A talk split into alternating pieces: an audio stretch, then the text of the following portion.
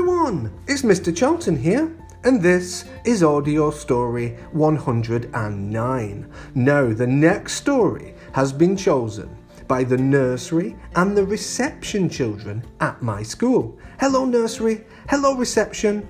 And next week, we have a very special week all about space. And the book that they will be learning about is called Whatever Next. Are you ready? Okay, let's begin. Whatever Next by Jill Murphy. Can I go to the moon? asked Baby Bear. Oh, no, you can't, said Mrs. Bear. It's bath time. Anyway, you'd have to find a rocket first. Baby Bear found a rocket. It was in the cupboard under the stairs. He found a space helmet. It was on the draining board in the kitchen. He found a pair of space boots. They were on the mat at the front door.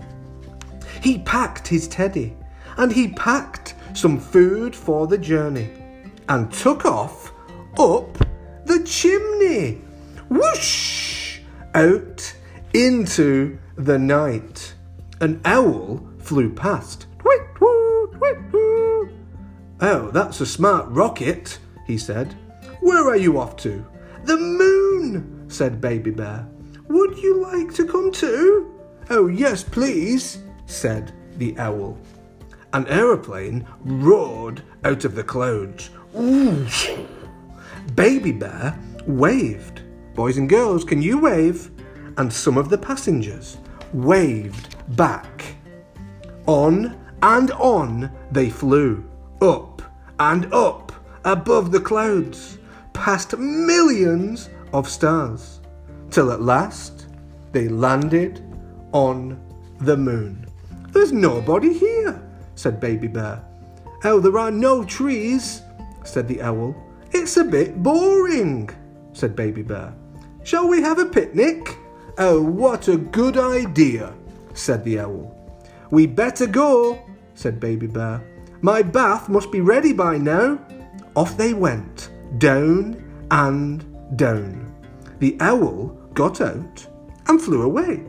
Goodbye! It was so nice to meet you! It rained and it rained, and the rain dripped through Baby Bear's helmet.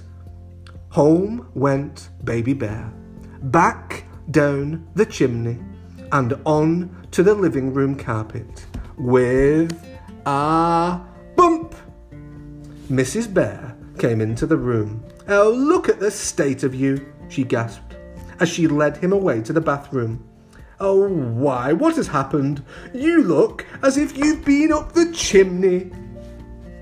As a matter of fact, said Baby Bear, I have been up the chimney. I found a rocket and went to visit the moon. Mrs. Bear laughed. Oh, you and your stories, she said. Whatever next.